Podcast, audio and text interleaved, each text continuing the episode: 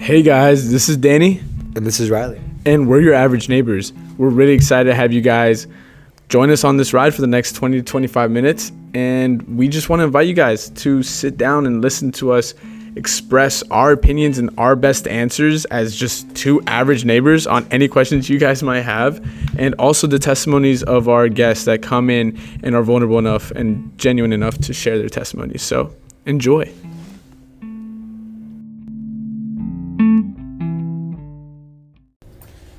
Welcome back. to Average Neighbors. Man, if you didn't check out last episode, being busy, it's already out and it's fire.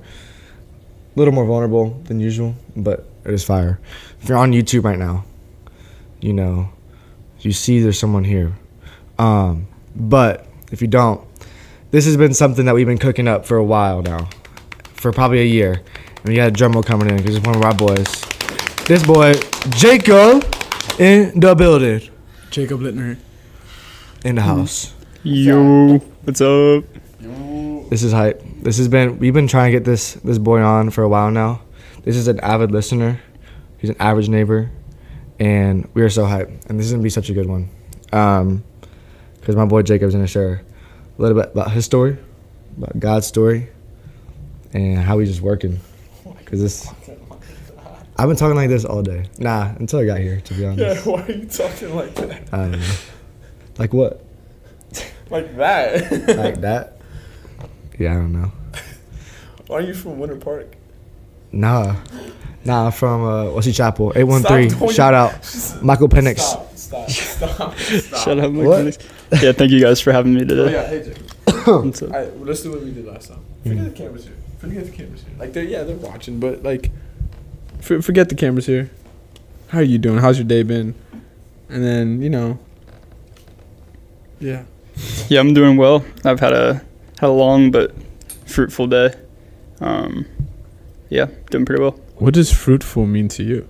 Um, it means it means a lot of prayer, a lot of focus on the Lord, Oh, he been for real. a lot of intentionality. That's what I would call fruitful. nice. Fortnite? Nah. I don't know, not today. here we go. Okay, so it's just weird because I feel like we've talked. So, at least how I started hanging out with, with Jacob, we played Fortnite all through winter break, we did. and that whole winter break, we were yeah. You didn't have your Xbox, but Oh, that's it, right? huh? what happened? you left it. Yeah, you I left told I told you, yo, don't forget your Xbox, and then two days later, you're like, yo, I forgot my Xbox. Like, all right. So me and Jacob ran the Fortnite. Um, how did we meet? Cody, Yeah, I Yeah, think it just was the Cody. yeah. shout out Cody. Because he was like, well, you just come just come over. We Mhm. just like chit chat. Yeah, just pull up, watch some football. Yeah. That was, Talk. bro, that was so fun. That was fun. FSU football, college football, That was a blast.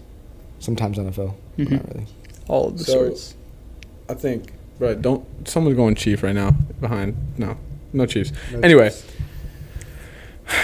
Um, yeah, we, we were playing for, uh, Fortnite, and and then I remember I was like, bro, I heard you have a crazy testimony. We want you to come on Average Neighbors, and he was like, yeah, bro, I'd like to. And so basically, for like two weeks, he would give me snippets of his testimony, but I never got the whole story, and it was just like congruent, like like like just puzzle pieces, but never the whole picture. Ooh.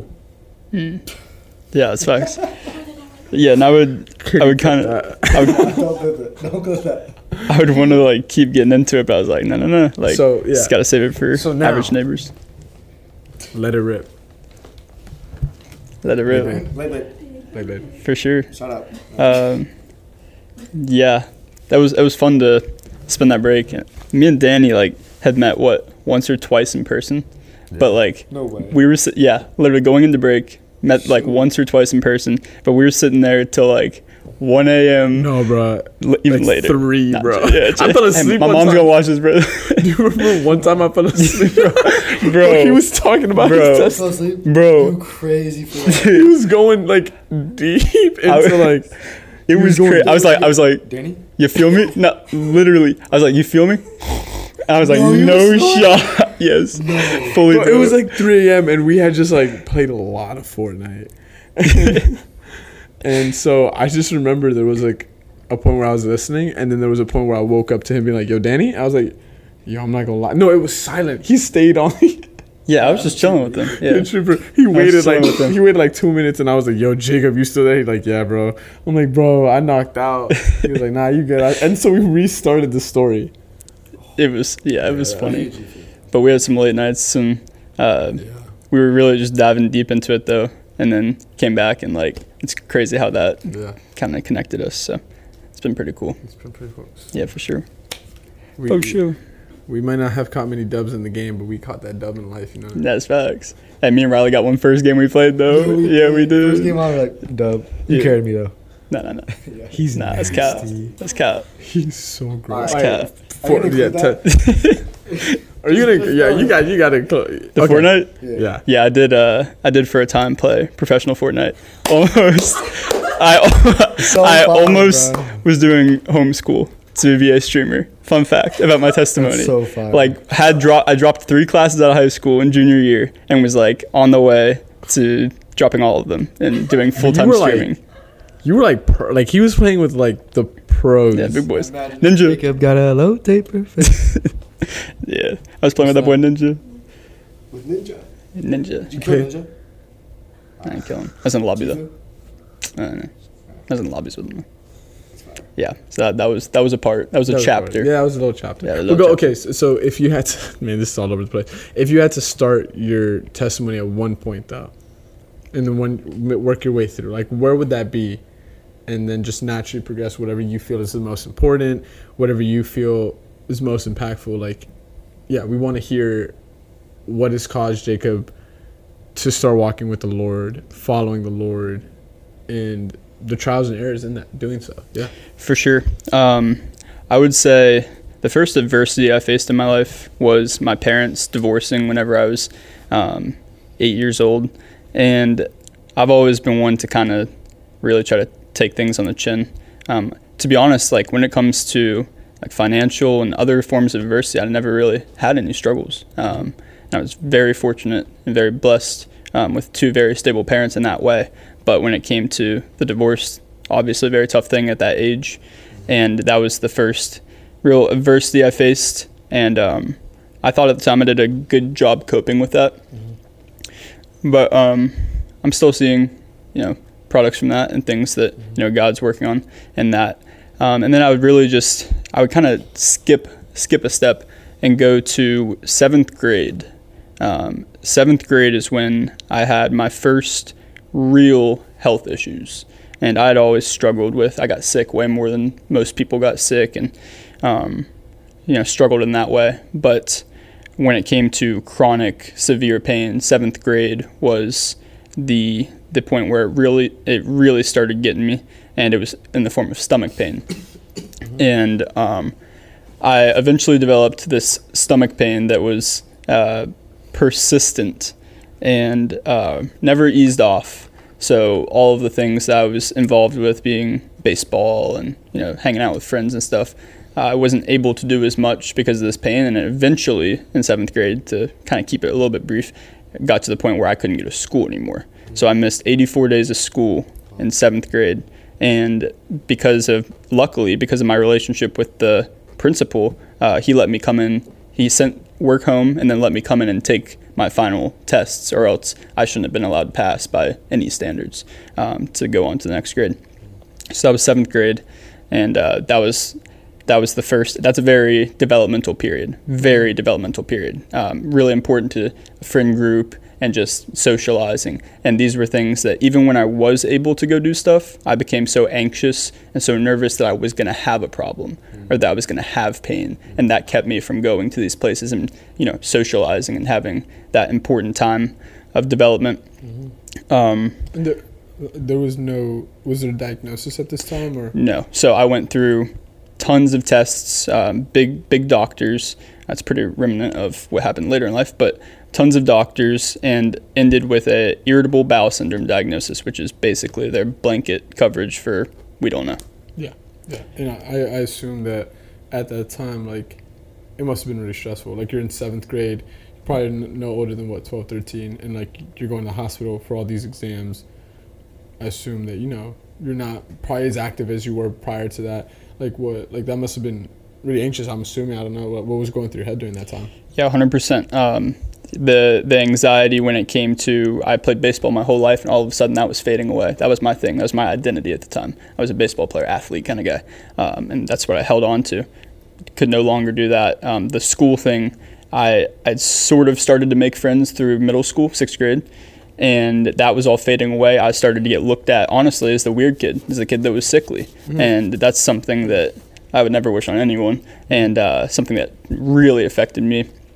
And even when I go to these places, I'm like, oh, you know, those kids are immature as well. They say things. It's not their fault, but I was the sickly kid, and um, yeah, that caused stress in every area of my life, and um, really just you know that yeah that that was not at that period of time. That's such a foundational period of time that really affected me.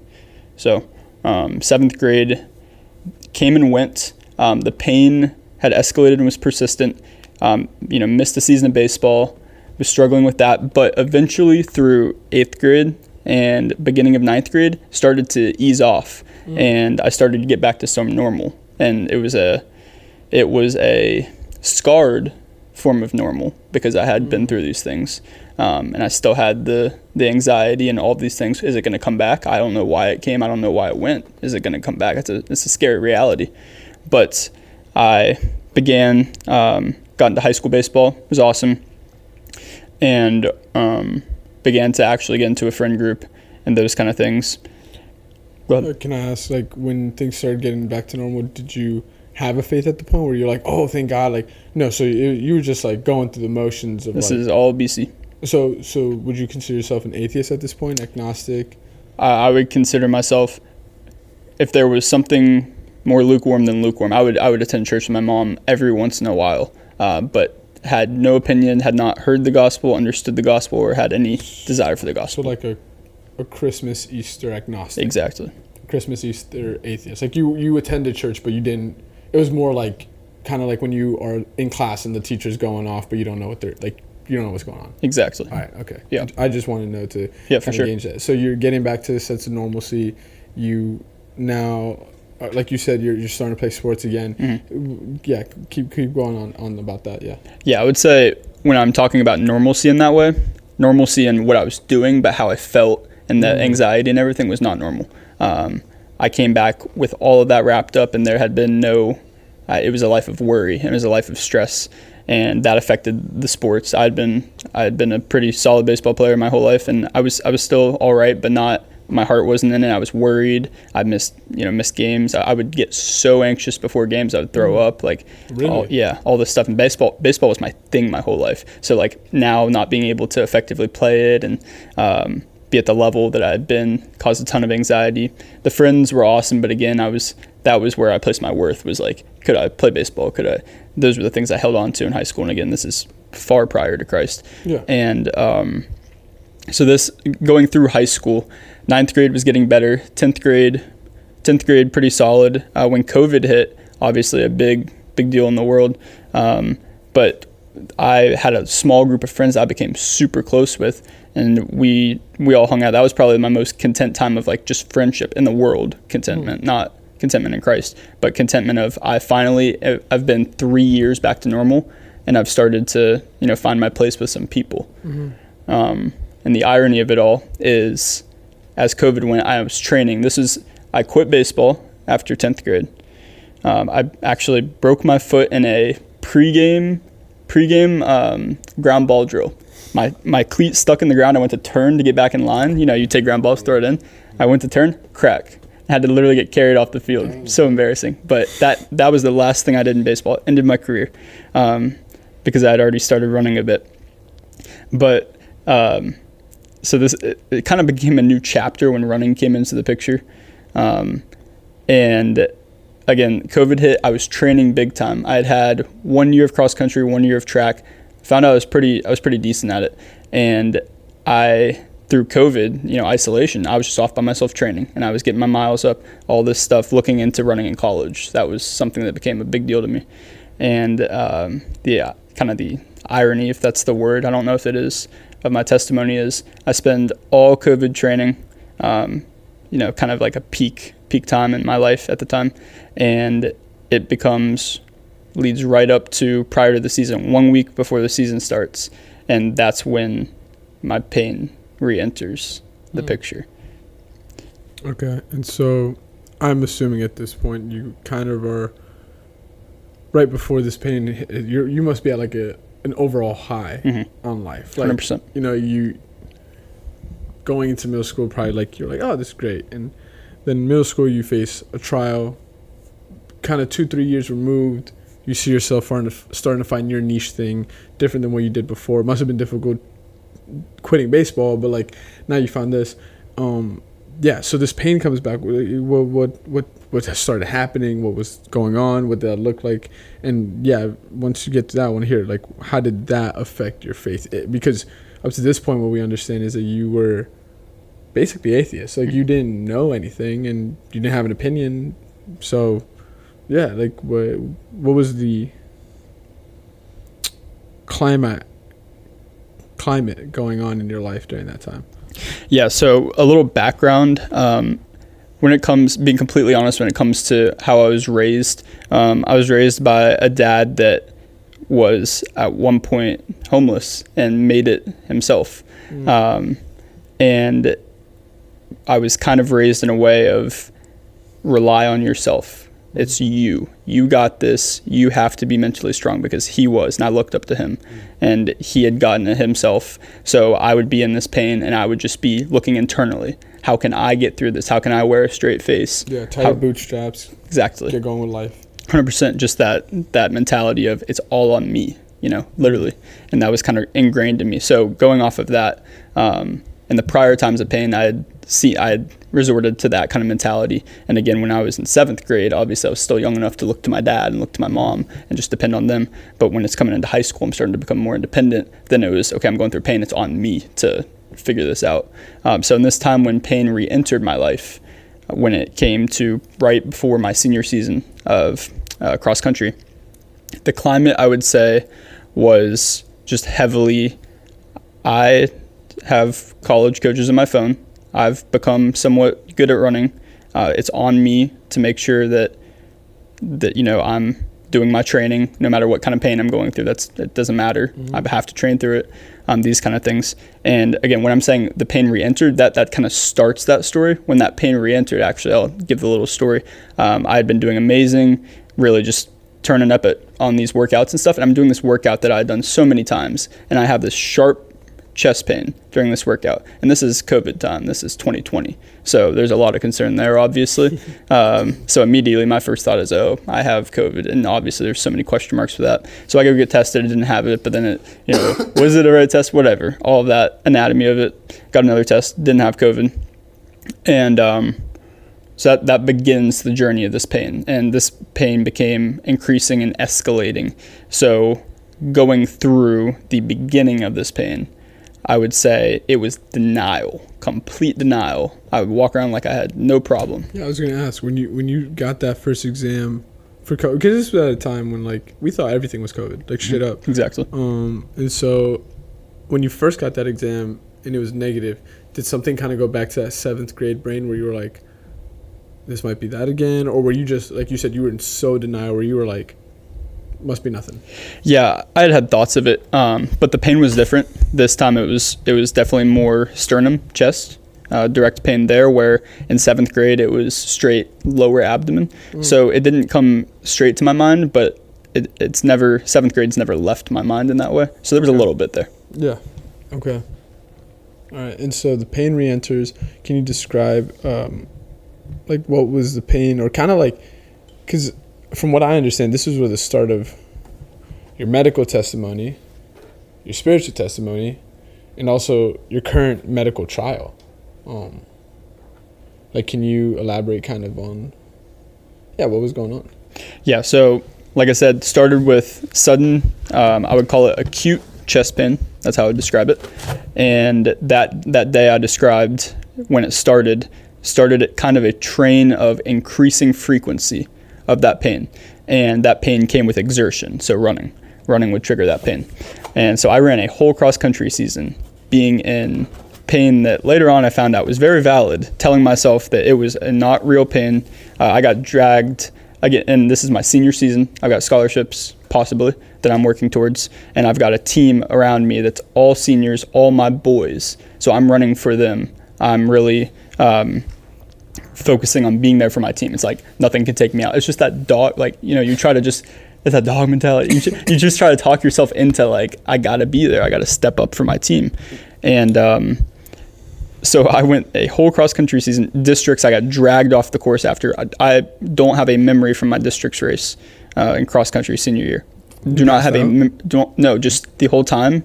And later I found out due to lack of blood flow, I literally was not cognitive. Like I was without so much blood flow to my brain that I have zero memories of that race. And then after, I got like fully just dragged off the course. Did, but did you like collapse? Yes. So you passed out. Yes. Yeah, I don't remember. I laid there for like five minutes after, have no memory. Wow.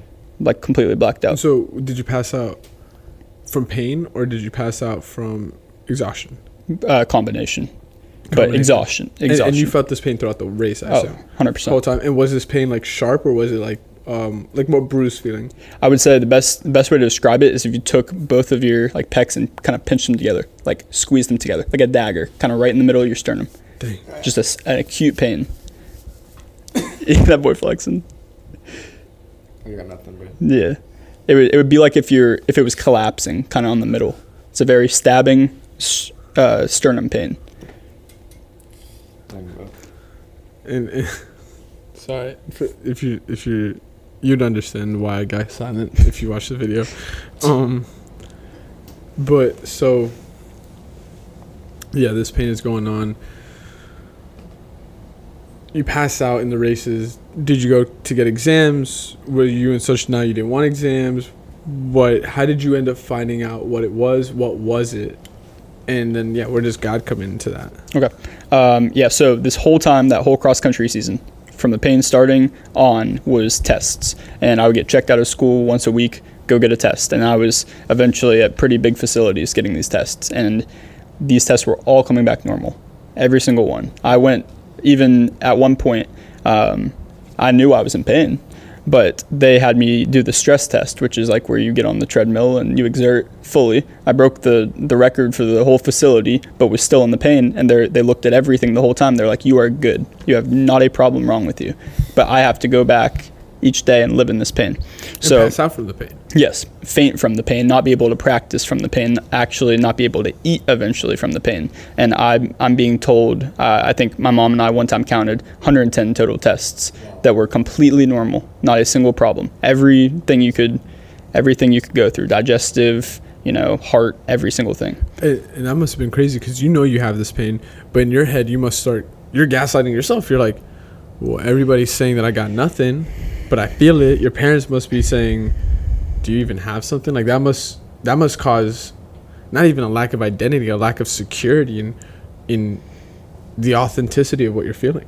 Yeah, hundred percent. Um, yeah, I, I would say to focus on an area that would be the area. Um, so all of the the I guess the culmination of all of the factors, like you just stated, plus the expectation of going off to college soon and trying to achieve this scholarship, made for the worst nightmare ever. And um, going to these tests each day, being in this pain, and then them saying you are good and having to walk out of there being in the same amount of pain actually increasing noticing it's getting worse and then eventually like you said the part the part you hit on uh, completely to a T is the parents thing. My parents have always been my people. Like they always back in seventh grade, they were my advocates. Like they were there. They knew that I was in pain, and they they believed in me. But at a certain point, whenever we've gotten test 50 back and it's normal, and my parents start asking me, like, "Hey, are you are you sure you're in pain?" That's that's a that's a very dark that is a very dark reality because all of a sudden the only people because my friends already you know I, I hear what my friends say and you should you got a stomach problem? I don't you know I don't understand what's going on you.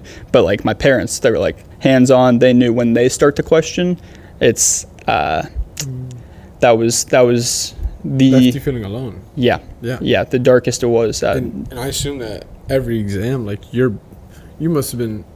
I mean, you didn't know the Lord, but for lack of better words, you must have been praying that like yo, can I just get an actual result? Because you know something's wrong. Yep. You just don't have an answer to it. So you, you start to feel crazy.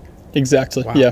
Yeah. When you start thinking that real pain is all in your head, uh, and then your parents and your parents kind of start to hop on board, they start talking about therapy and stuff for real pain. Um, and this, I'll, I'll kind of go off that. So that is my senior year of high school. I go through track as well. The um, four by eight, we were we were one of the best teams that our high schools had. And again, I had to gut up and try to run. And I remember the feeling before. I would literally talk into my head like I don't I would literally tell myself I don't care if I die in this race. Like I would have to hype myself so much because the amount of pain that I'd be in going into this race, I would have to like tell myself, just like pound into my head like I don't care if I die. I'm running for my friends and again, fainted almost had the EMS at regionals. Dude, if you never ran track, I'll tell you something. I used to hope I would die before a race. Like, to, like I did not want to run. For you to think that during a race, like that shows your level of commitment to that. Because like I ran track because I was a little on the chubbier side and I tried playing basketball. They said no, so I was like, all right. And I I would have paid someone to run it for me. So that shows that like that was important to you. Like that was like no matter the amount of pain, no matter you know your biggest supporters now being your questioners, like you you were locked in on a goal. And so when um I mean we could always, you know, speak so did you, you did you find out? I mean, I know, but for for those listening, did you find out what it was, and then what was it like? What was kind of the explanation to all this going on? Okay, yeah. So to wrap up, uh, senior year got through, graduated, uh, had a had a, about a month where I was really not much pain, very odd, and then then flipped to the other side. We're talking right after I graduate, about June. Um, eating food then became the problem. Had my biggest testimony experience when it comes to pain is uh, it started to get increasingly worse. Bigger foods like like a like a sandwich would be just really tough on me in comparison to like soup or something like that. And one day I went with my friends. I was in denial again at this point, and I said I'm gonna just go eat a firehouse sub. Like I'm just gonna do it. Like I have nothing wrong with me. My mom's saying, "Oh, you got nothing wrong with you. You're good." Um, I eat a firehouse sub, and I'm at this this place at the beach, and I told my, I turned to my friend. I literally was like, it was like an out of body experience. I was in so much pain and so like out of my head, the most lightheaded I've ever been in my life. And I was like, I need to go. I walk to my car. I faint, like completely. On the wheel. No, yeah. I, I sit in the car and I go like this and I faint. And I woke up in my bed like five hours later. That was the day where we were. My parents were like, okay, like like like and they knew of course they knew but like we had all these mixed signals coming in. They were like okay this is like this is like a big this is like now. And um, that day really sparked um, an increase not only in pain it, it got exponentially worse from there but in a searching. And it got to the point at the end of the summer where i actually and this is where god's been provisional he's been there for me in every way. I had been obviously you know, the amount of times I Google searched my symptoms is probably a record. But I had been looking up symptoms, and this runner that went to BYU, his name's Easton Allred, had posted about this thing called MALS, median arcuate ligament syndrome. And I had taken it to a couple high level doctors and said, Hey, do you think I could have this? Because some of the symptoms match. And they all said, No, no chance that you have this. There's not a single chance. So now, flashback to July, July 21st of 2021. I go in with my mom. I'm in the most amount of pain. It's now unbearable. Um, I didn't eat for seven days in a row, not one piece of food, couldn't drink water. I go to the ER with a plan based off of what this guy has talked about with his problem. And my plan was to go in and get a CTA scan and use an exhale while doing a CTA when usually they do an inhale. So I go in, we somehow get the CTA going, and I, I go into this room of hospital doctors and say, hey, I know this sounds crazy, but can I do an exhale on this test where usually it's an inhale for to look for this specifically? And they said, yeah, sure. I do this exhale and it comes back with a 95% blockage of my celiac artery, meaning that 95% of the blood flow to my stomach was being cut off by a vascular compression. So you were eating an adult amount of food with five percent amount of blood flow. Mm-hmm. from the main artery that goes to your stomach, So almost no blood going to your stomach. Mm. and that also supplies other things. And I mean, like people might overlook this, but how insane is it that a bunch of doctors a go, there's no shot you have this, continue trying other tests, and then when you do have an idea, you go in and you're like, yo, let's try this, and they say yes. Like that's not normal. That's insane. Yeah, and um, yeah, it's crazy. What what, were- what were your parents' reaction? What was everyone's reaction when when they found that? Um, we stood that night. That night was one of the most pivotal nights of my life. I stood, well, I immediately bawling my eyes out. Um, this it was almost like out of a movie to the point of my life had felt like a health wise had felt like a lie. Like I had always felt, I'd always felt invalidated medically. Uh, from seven, this is all the way back to seventh grade, and I stood with my mom and my dad in the driveway that night with a diagnosis, and them saying like there is a surgery to do for this, and you have a you have a horrible chronic problem that's been going on for years that dates back to seventh grade, and past that, and I stood in my driveway and cried for You like must an have felt hour so straight. much relief. I've never felt more relief in my life. I mean, imagine being told it's all in your head for, For this long, years, and yeah. you have that bad of a problem, and then you finally you like, and it wasn't me. Like God was so provisional in this. Like that's the thing. We like all the things that lined up that night. Like they weren't going to do it. They're like, we can't do a CTA here. And then for them to just comply with some kid coming in and saying, can I do an exhale instead of inhale? And then it comes back with full results. It was the it was the craziest night. Um, and I've never, yeah, the emotions that night were insane. Wow. And so I assume you get the surgery. Yes, surgery. Very, it's a very uh, specific thing. So they had to fly doctors in and stuff. So I got scheduled two months out. So I had to go off to college. Was it open heart? Uh, yes. Well, it was. Um, they were playing with my aorta. So I had at age 17 to sign a living will, um, and yeah, I had to detail where my things would go. That was part of the surgery if I died during the surgery because there's a there's a mortality rate on it. Um, so I had to sign a living will, and I was again when I talk about it um, in reflection, it was it wasn't funny is not the way to describe it, but it was almost like comical that I was sitting there with my parents at age 17. I was like, what like what is what is this? Like and I, I even included some like stuff I was like, oh, my baseball glove and my dad like stuff like that is like crazy to think about. But at the time I couldn't do anything else other than like laugh at it. I was like, this is insane.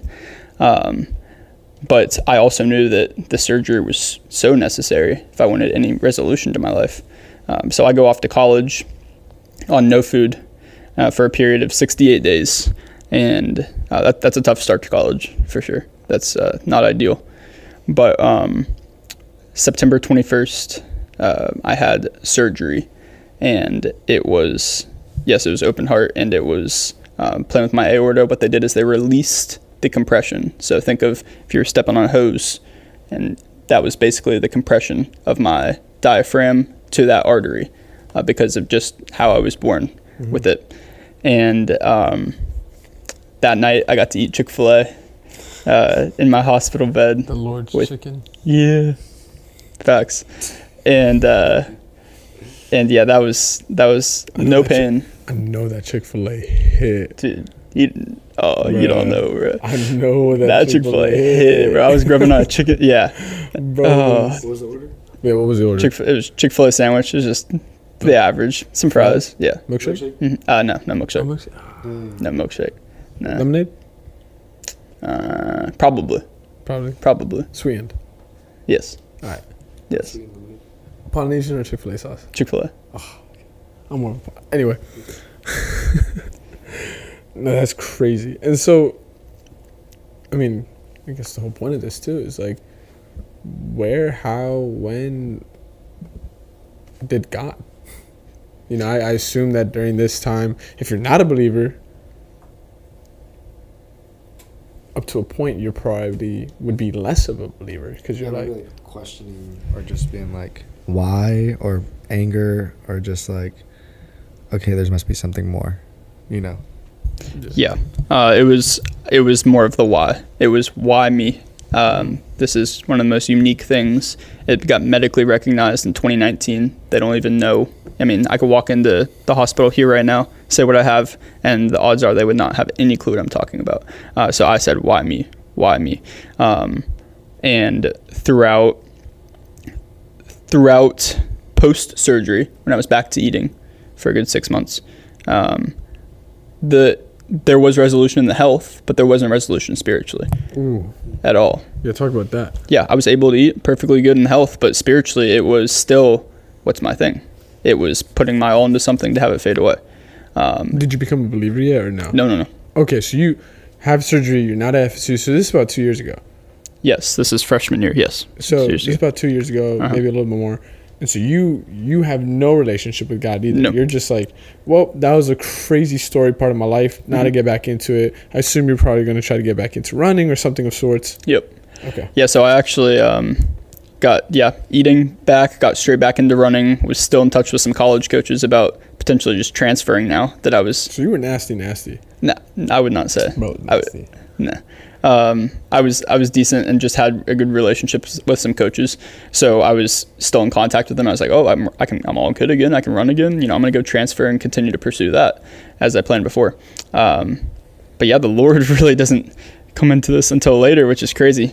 Um, very crazy because it was still the it was like I had it's it was like I had like just slipped somehow gotten through like that was my mentality is like oh I'm so glad like somehow I got through that and then like oh So- back to life There was no consideration of God. You were just like, no no no no You were just like, I slipped through the cracks. I made it. I'm I'm I'm the crazy story. I was like I was tough enough to get through that my thing because like i said when i was brought up it was like what can i do i was like i did this like i somehow got through this Mm. like that is a crazy story to be in and of course i wasn't the one that got me through that but i was like this was me you know So got when did through you that realize that you weren't the one that got you through that? i realized that whenever um, i realized that really whenever symptoms came back and i realized how little control i had over any of it and in reflection i looked back to even seventh grade and realized that the whole time i had never had any control over it and that my toughness or being able to get through it never was to be any credit of actually the resolution and that that wasn't the problem at hand anyways like the health the health's a problem like of course we want to be healthy but without knowing the lord we have a much bigger problem um, and that follows like where our priorities go like let's say when i got healthy like okay I'm now i'm healthy but back to living in the world like you know partying and all of these things that i put my worth in um, and you know there lies the problem Yeah. And so how did you find out about God? Like because if you didn't know the gospel, yeah, you could have been partying and going out and doing whatnot, but like to someone who doesn't know the Lord, to them that's just a part of life. Like that's there's nothing inherently wrong with that. So when like how did you find the gospel? Why did you make the decision to start believing? And how did that affect you continuing and up to today? So it's three parts, but first of all, how did you hear about it? okay so um, this past summer this past summer Wait, what? I only was saved this past summer What? yeah so thought- no That's Yeah. crazy. yeah like the lead up yeah right before junior year. Mm-hmm. Yeah, just Like, this past like a couple months. In August. it? I was baptized. Yeah, Where? uh, back home. So, so I'll give you the the story there. Um, Yeah, this past summer. Yeah, my bad. so, about I would say like April, um, God really started to prick my heart when it come to like when it came to conviction about stuff, and I had really I don't know why, but I'd seen a lot of stuff like Bible verses and stuff that was just really resonating with me. I've always been like the guy, like inspirational quotes always hit home. I write stuff down, like put on my wall, like that kind of stuff. But Bible verses specifically started to really like like do something to me. Um, I don't know how to describe that feeling, but it coincides completely, not a coincidence at all, with a friend that I hadn't talked to in a couple years. Um, he he posts stuff about his faith on his Instagram story and stuff, and he's involved in ministry back home. And I had like either liked an Instagram story or like slid up and said like something that like you know confirmed it. And he shot me a text. This was right when I was about to go home for summer. He said, "Hey man, like how you doing? Uh, I have this this Bible study. Like, would you like to come to this Bible study?" And I was like, you know what? Yeah, I'm interested. Didn't really have anything else going on, um, and I'd seen so much stuff. All this is all within like a week. Like all this stuff had just compiled within like a week, and this guy reached out. hadn't talked. I ran with him in high school. hadn't talked to him in years, and um, so I go to this Bible study. I, I, I put it off, and then later in summer I went to this Bible study, and the first first time I I was there, they were the main guy was kind of talking and just going through stuff, and I the amount of conviction I immediately um, I was so convicted the first time I heard the gospel. Like they were they were speaking about the simple gospel of our sin. I walked away from it like so convicted in a great way and so just becoming the first bit of knowledge of my own sin. And to me it was like I was pumped, like so excited. You were excited. I was excited Word. and I was excited because That's not usually the reaction to conviction. no, but I was excited because in that feeling, um, and what what my heart had gotten like brought into was completely humbled. I've been humbled in my life in every way. Whenever whenever you no longer have health, um, you know when you're really sick, like nothing else really like it doesn't feel like anything else matters. So my heart was in a point where again I'm back in pain at this point. Um, I've relapsed. I've gone back to relapse in a, a health way. Um, so my heart is in this position of being so humble, so wanting for hope, looking for hope, searching for hope in Yeah. anything. And I went from thing to thing to thing, trying to find it, and these things would just fade away. I would I would put passions have always been a big thing in my life. Like I, you know, try to find a job or making money, something. It would all fade away. So I hear the gospel, and I, it sat on my heart. Um, and I attended this Bible study. I was so hungry for this and uh, even times when I wasn't, I, I literally asked the the main guy. I said, "Hey, can we just meet and like talk? Can we go through the Bible? Like, I want I want this. I desire this so badly." Um, and we did, and this this was all from July to August. And August, I, I gave my life to Christ. So so you you wanted it, but you were you were more of like I want to understand it before I, I like commit to it kind Ye- of thing. Yes, and I felt such a pull on my heart, such a conviction of my sin that that was disgusted of sin, like the things that I was habitually living in, um, so quickly, so quickly became things that I just Did you know it was conviction? Uh, as as I was and as I was asking this mentor and talking about it, he was describing what that looks like when God starts to change your So you had this feeling you didn't have a word for it, and then you're like, "Yo, I feel this way." He's like, "This is the word for Mm-hmm. it, conviction," and you're like, "That makes sense." Wow. it just became like I could not st- I could I could not stand it. it disgusted me and I I I noticed that there was kind of a confirmation because these are things that I had struggled so much with these sins that you know by myself I was like I want to quit this habit. I want to quit this habit. I couldn't do it for years. And then all of a sudden like all of a sudden now I don't even desire it. How does that like I'm sitting there thinking like as a new believer like how does that I've literally tried by my own strength for so long to get out of this. And then all of a sudden like I I start coming to the Lord and like hearing the gospel. And all of a sudden like now I don't even have that desire in my heart. And that really was what sparked my um, curiosity and um, really giving my life to Christ because I was like that's that's not me. I tried my best. I did all I could do. Couldn't do it. Yeah, and to shed light on the situation, you haven't eaten solid food in how long? um, August 5th of 2022 So was the last time. It's about 550 days I believe or 540 days. Some 540 days you haven't had a solid meal, not one. Just shakes. yes. Same shake. And for over 300 to 400 of those days, you're not a Christian.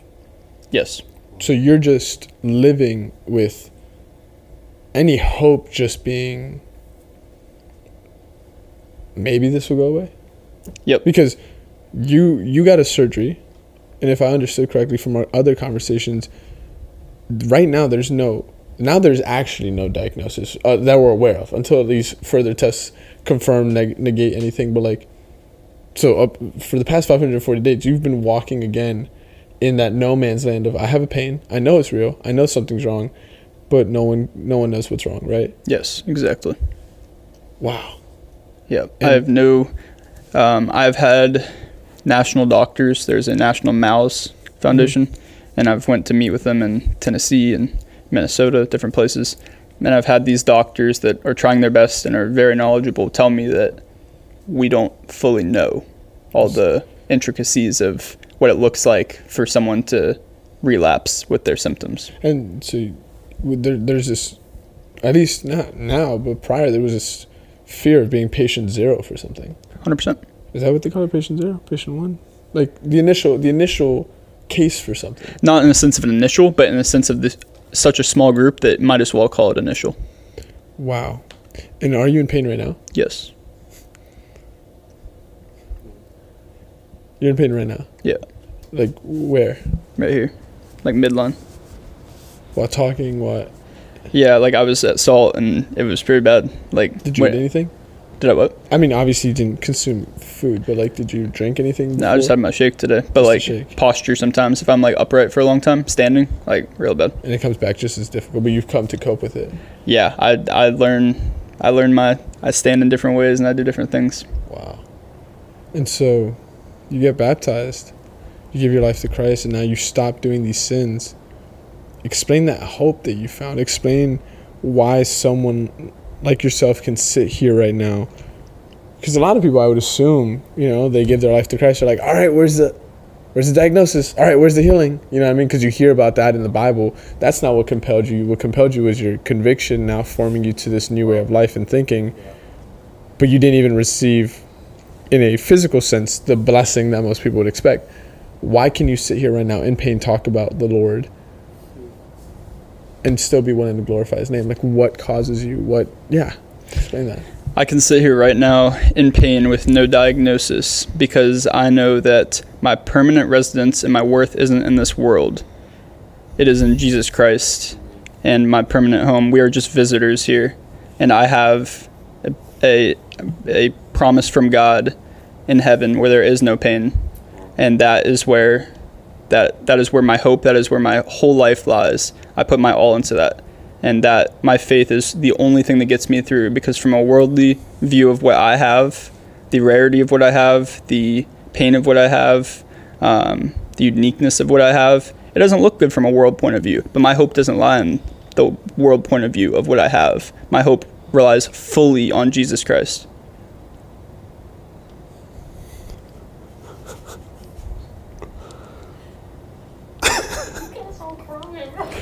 Bro we're all like tearing up right now because thank you i mean Yeah. like I don't think you understand. Like,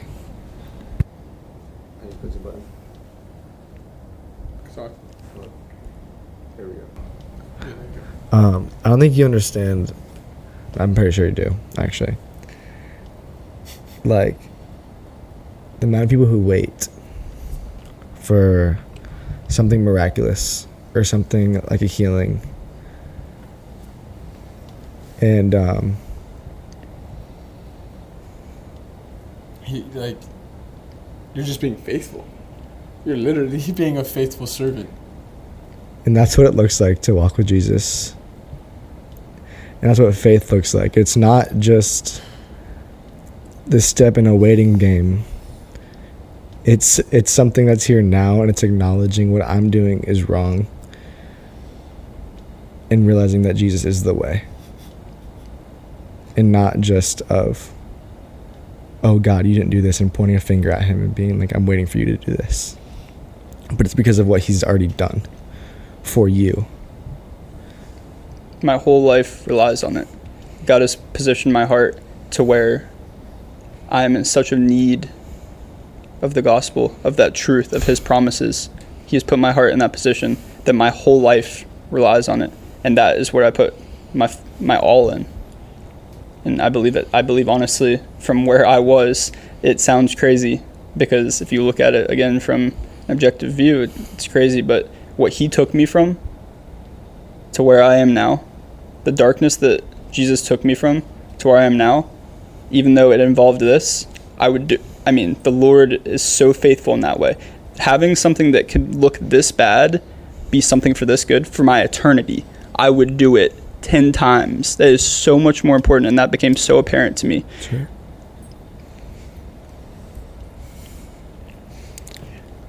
I think um, I don't think people realize the spiritual weight Yeah. of things, No. But you did. And God revealed that to you. I praise the Lord and I thank God for that because no one realizes the spiritual weight that's going on in their life right now until they face Jesus and get truth. And the wages of sin is death, a spiritual death, which is worse than anything. Eternity in a place that we do not want to be. And we can't even imagine how bad it's going to be. And for the Lord to reveal that to you now, what? And like, I think that why, of like, why me, turns into a different why me. You know? Exactly.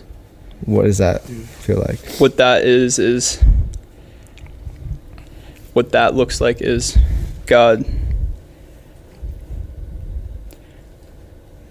honestly being completely honest. I've seen this as such an opportunity. Why did you give me this opportunity of humbleness of heart to be so hungry and thirsty for the gospel, to have everything taken to where I, I know that the things of this world are already temporary. So when God revealed that to me, I, I was already in a position where I knew those things were fleeting. Yeah. I knew that the people were fleeting. I started to become in pain before senior year. Everyone left, all my friends. Like all of them, just like that. God showed me these things. I was so hungry for Him. He had put me in a position where I knew I was in need of that. Why, why me? Why am I worthy of that? Of being able to have this perspective? I have done nothing. I have done nothing. Like I've, I've been in this pain. I didn't get myself through the pain. I've done nothing, but God gave me this opportunity, and God gave me an opportunity to tell other people, like being in this pain, that like there is our hope. It is not in anything of this world. Nothing. It all fades, and I've watched it fade away. Mm-hmm. I've watched all of it. I've watched the people. I watched my parents tell me that that it's in my head. I've had people refer me to therapy mm-hmm. for one of the harshest pains that a person can go through medically. Is what I've gone through, and I've had people tell me it's in my head. Go to therapy. I've watched it all fade away. I've watched doctors not have answers. I've watched all of this, and I can tell you that there's there's not hope in this world, but there's hope in Jesus Christ alone. There's nothing else. I've tried. Trust me, I've tried. I've had to try to become dependent on so many things of this world. I've gone through all the deck. Not one thing fulfilled. Not one single thing. But Jesus did, and that's why, like that. You know, the Bible, um, the Bible talks about how like the reward isn't of this world. You know what I mean? And how these things are, um, like you said, fleeting, and so it's encouraging. Um, because dude, like, how many times do we complain about like silly, stupid things, exams, tests, professors, relationships? Why not me? Why me this? And like, in a sense, you feel like you, no, you have faced death. You faced emotional, physical, spiritual death, and you gained life in that. And so, you literally get lost everything and gained everything at the same time. Which And- is just a point to God. Yeah. And so like it's so convicting. it's so convicting. And like seeing your faith and seeing that this happened in August and it's February and you have us tearing up not because you have even though you do have a crazy story it's not that it's your the way that you've come out of that story and so boldly been like dude it's jesus. Like that there's so many people myself included who our stories is us having complaining and gaining more. Yours is having losing and still rejoicing in the more even when it hasn't changed because if i understand your scenario hasn't changed you just have hope I have eternal hope. Yeah. I have eternal hope. My my health here hasn't changed, but my my spiritual you have no fear I, I don't. if God called me to be in this situation for the rest of my life, I will have eternal joy and eternal hope. If that is what God is calling me towards, and I don't speak that over myself because I believe our God is a healer and that He has the ability. I know that. But I also know that if this was my situation for the rest of my life, my God is faithful and that I have eternal hope and I know where my salvation lies because of what He did, not because of any situation down here. I mean, there's not many more things we can say, but I want to give you the opportunity to talk to. Dude, I trust your spirit. I, I, I trust where you are spiritually. Whatever you feel like you need to say, you say it, and me and Riley will shut up. And then when, once you're done, we're like, Yeah. Um, I would say the thing I grasped for this is just something to a process of my thought. Something I grasped for was I would always just look: is anyone else going through a situation Hmm. like my own? Is anyone suffering like I was suffering? And I've found Jesus Christ, who went through more pain than any of us can ever imagine. My worldly pain that seems so bad, Jesus Christ on the cross for our salvation. The love he had for us is so apparent to me because I've felt extreme pain, but I've never. I there is a comparison that is Jesus Christ, and that shows His love for us. Um, to be able to um, understand and really through suffering be brought to the Lord has completely humbled me and just my reverence for the Lord and understanding of his character has just grown so much in that way through my own suffering. Jacob, I think your story and just your confidence in our Lord Jesus Christ, our Savior Jesus Christ, is a testimony for people to hear. Yeah. And it is so beautiful to see that kind of healing like that. I've never heard a healing like that ever in my life. Um, but I'm encouraging you, and I know this is going to happen, that people are going to relate, and people are going to learn, and people are going to see you and the Lord through you. But you're also going to shine so brightly in the future. Yeah. Dude. And if you've only known the Lord for what, seven months, you have so much more to one, learn, see, and hear from the Lord. But man, there's so many more people who are going to see you and see God because of you. Right? And that's the important thing is the glory be to God. And I'm so so excited to to watch that and be a part of that. And it's something to look forward to like don't shy away Yeah. from the gospel. there's, there's a Bible verse about like the light on the hill and not to dim it. You you you've got a bright light, dude.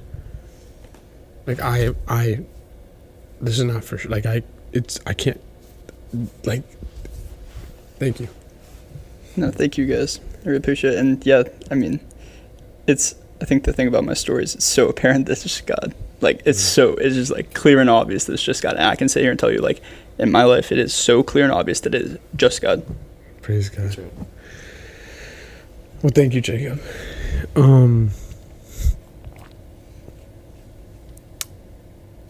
thank you guys for for listening. And if you have questions or want to contact him, please DM us. Uh, we'll, yeah, we'll we'll be tagging him. But um, yeah, I, I just God bless you guys.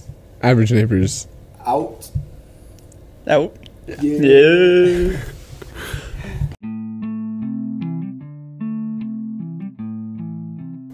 Hey guys, thank you so much for listening to Average Neighbors. And if you enjoyed this, you can hear more on Spotify and Apple Podcasts, and we also upload on YouTube. You can check us out on Instagram and on TikTok. And if you have any questions or any thoughts, please submit so we can talk about it and share our opinions on it. And if this podcast has blessed you, we would love to hear some feedback and talk to you guys about this. And God bless.